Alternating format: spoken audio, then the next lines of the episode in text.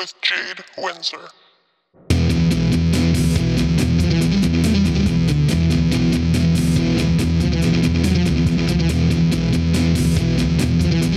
Hi, my name is Jade Windsor. Welcome to the Confetti Rampage podcast.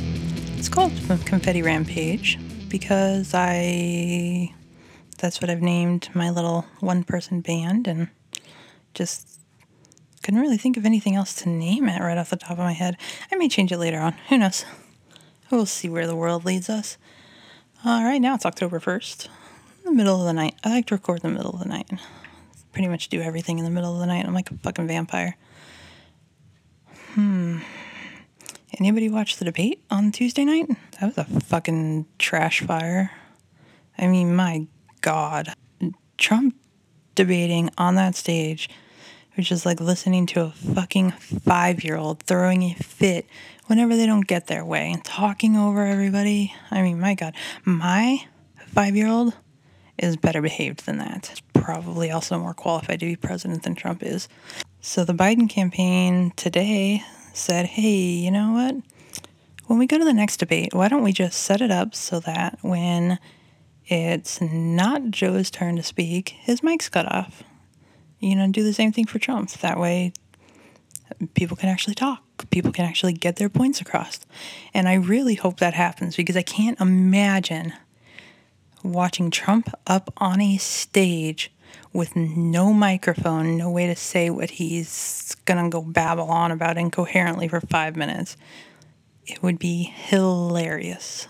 Yeah, that was a messy debate. I can't like I can't believe I was even talked into watching it because I really had absolutely no desire. I have done everything possible since the middle of 2016 to avoid having to hear that fucking fascist voice. I'll read the news stories. I will yeah, that that's pretty much it. I'll just read the news stories. I don't need to watch the news. I don't want to listen to any of his speeches. I just don't want anything to do with any of it.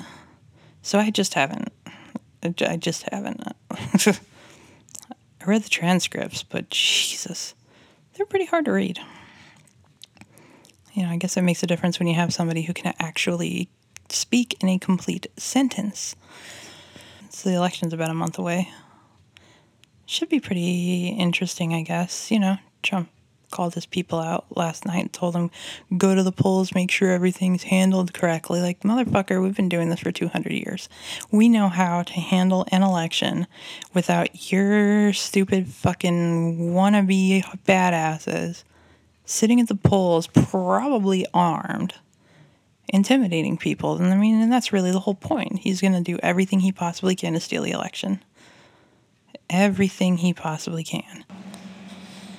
So 2020 has pretty much been a waste. I mean, realistically speaking, we've had like what? It's now October, so we've had s- almost 7 months of this whole coronavirus bullshit that could have been on a pretty massive scale prevented. On the bright side, I feel like I've been going through the stages of it. I went through the Tiger King stage, I went through the Animal Crossing stage of, well, I'm still kind of in the Animal Crossing stage of things because that game is amazing. It's kept me moderately sane. You know, I went through uh, the TikTok stage of quarantine also something that I would definitely recommend. Partially because it pisses Trump off, and partially because it's just so much. It's so easy to connect with a community on that app. You know, like it didn't take me very long to find other people who are transgender, and other people who are lesbians, and other people who like the same things that I do. And now I see their content like all the time. And it's fucking fantastic. I absolutely recommend it to anybody. You know, on another a completely different note, I mean, I know this is like the first episode of this thing that I've done. I'm probably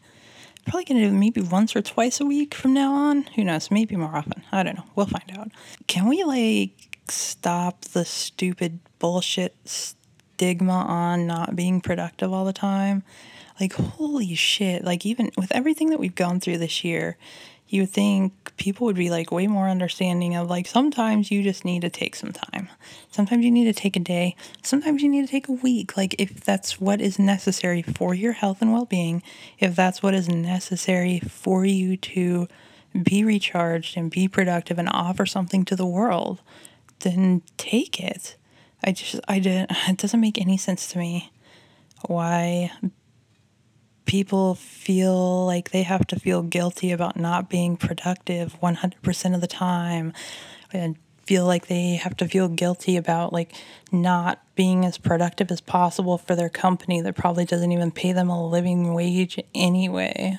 Like I guarantee you Jeff Bezos does less with his day than a lot of the people that work in his warehouses that are barely scraping by. I guarantee you that the White House staffers who have to write the press releases and try to corral our toddler of a president do more work in a day than the fucking president does sometimes people just need a break. It shouldn't be stigmatized, it shouldn't be looked down on. It's part of the human experience. It's something that everybody deals with from time to time, some people more than others, and that's okay too. Like, as a society, we have to stop being so ableist. As a society, we have to stop basing somebody's value and somebody's worth on how productive they are, how much money they make. Like, in the overall scheme of things, don't matter. They're not what makes someone a person. Our focus as a nation our focus as individuals needs to change. And I'm not saying we oh we need to become communists or we need to become anything along those lines, but as a society we have to become more compassionate, more understanding. The reason that we're where we are right now, with it looking every day more and more like there could be a civil war breaking out, is because of a lack of compassion, a lack of understanding, a lack of willingness to sit down at a table with somebody who you may disagree with and have a conversation with them and find some common ground. That's something that we have to change. We have to change, or this American experiment that's been going on for over 200 years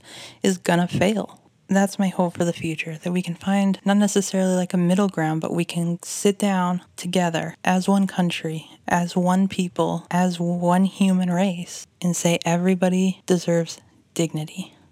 Everybody deserves respect. It needs to become a standard of our country, an expectation of our country that everyone respect everyone else. You may not agree with their opinion. You may not agree with a lot of things about the way they live their life, but they are still a human being and they're still worthy of respect. And so, as I continue on with this little podcast of mine that I'm starting, that's probably going to be something that I'm going to hammer on pretty frequently because it's it's something that needs to be said. It's something that people need to hear very badly need to hear. So I don't really have like a funny note to end on or anything like that. And it looks like I am out of time for what I was kind of planning this to be at the beginning. I may extend it as I continue on as we get more used to things around here. I think that's that's just where we're at as a country. We have a lot of work to do. If we work together, we can make sure that black lives are protected.